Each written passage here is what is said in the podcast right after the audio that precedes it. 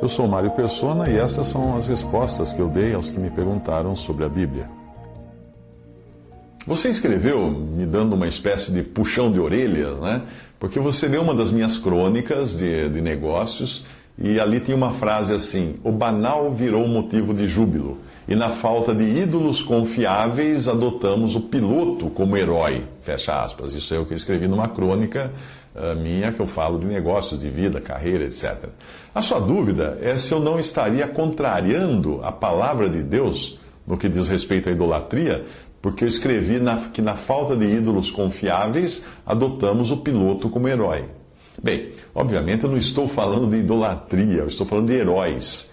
Se eu digo que o meu ídolo é o Roberto Carlos, eu estou usando a palavra ídolo no sentido que o dicionário dá, uh, como sendo uma pessoa muito admirada. Só isso. Eu não vou acender vela para Roberto Carlos, adorar Roberto Carlos ou cultuar a sua efígie. Não.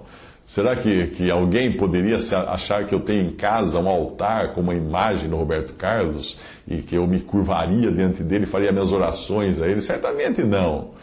Uh, agora, lembra, uh, só, só avisando, eu dei o exemplo do Roberto Carlos, eu gosto muito das músicas tal, mas eu nem, nem sou muito fã de, dele.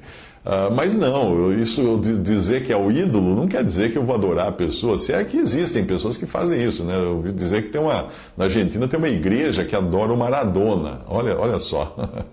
Uh, de qualquer maneira, eu uso a palavra apenas no sentido de admiração, ídolo, no sentido de admiração. Eu tenho certeza que 99% dos meus leitores entenderam o que eu escrevi.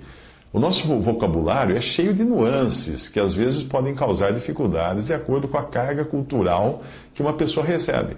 É comum recém-convertidos se apegarem com muita força a questões de vocabulários, ou então por um zelo excessivo, que é comum a conversão, né?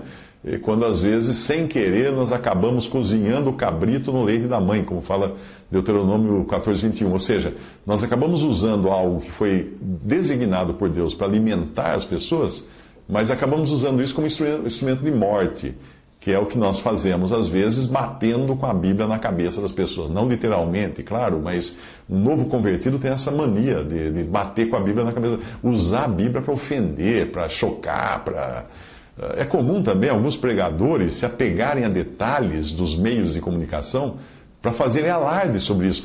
Na época do He-Man, lembra aquele desenho do He-Man? Nossa, estava cheio de pregador fazendo comparações do He-Man com a Bíblia. Hoje ninguém nem sabe, mas a geração nova nem sabe mais quem é He-Man. Isso acontece também com alguns desses pregadores que vivem encontrando pelo em ovo, chifre em cabeça de cavalo, ah, coisas nos desenhos animados da Disney. E de repente eles só fazem, o que eles fazem na verdade é fazer, muitos eles vão nas igrejas, são pagos para pregar nessas igrejas, né? Aí eles, eles alertam os cristãos, olha, os, cuidado com os filmes da Disney, porque lá tem uma imagem erótica, babá, babá. Ah, no dia seguinte toda aquela congregação está procurando o último DVD ou comprando o DVD do, da, da, Disney só para botar uma lupa. Olha lá, tá vendo? Olha só que coisa horrível. O que ele fez, na verdade, esse pregador? Ele só chamou atenção e fez propaganda. Da, dos filmes da Disney, e a Disney devia dar até uma comissão para ele, sabe? Porque eu acho que até no, no, gráfico sobe a venda dos DVDs que eles criticam. Uma ocupação excessiva com o mal, como esses pastores que ficam entrevistando o diabo na, nas reuniões. Uma, mas uma preocupação excessiva não é de Deus, de jeito nenhum. Nós não estamos aqui para nos ocuparmos com o mal. Uh, e por isso o mesmo cuidado você deve ter quando tiver uma preocupação excessiva com vocabulário, porque o vocabulário muda de sentido o tempo todo. Por exemplo, eu posso perfeitamente dizer que adoro jaca. E ninguém de sã consciência iria pensar que eu faço peregrinações a plantações de jaca para pagar promessas e ficar ajoelhado diante de uma jaca. Nós adoramos pessoas no sentido de amar pessoas, adoramos jaca porque a gente gosta de jaca, o que, o que não tem nada de errado, porque o contexto, claro, é de afeição só. Se eu disser que eu adoro o sol, fica claro que eu gosto de praia, mas se eu disser que adoro o sol, então aí pode parecer que eu seja descendente de algum faraó egípcio.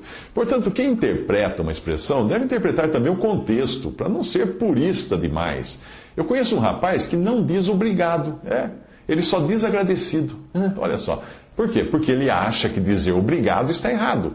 Porque o outro que fez algo digno de agradecimento não fez por obrigação ou não fez obrigado.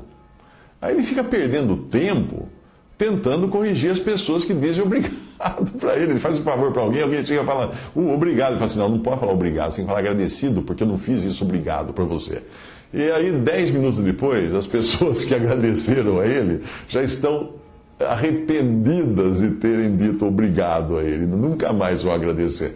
Veja, por exemplo, a palavra igreja. Hoje todo mundo entende como um templo feito de tijolos, quando você diz que foi a igreja.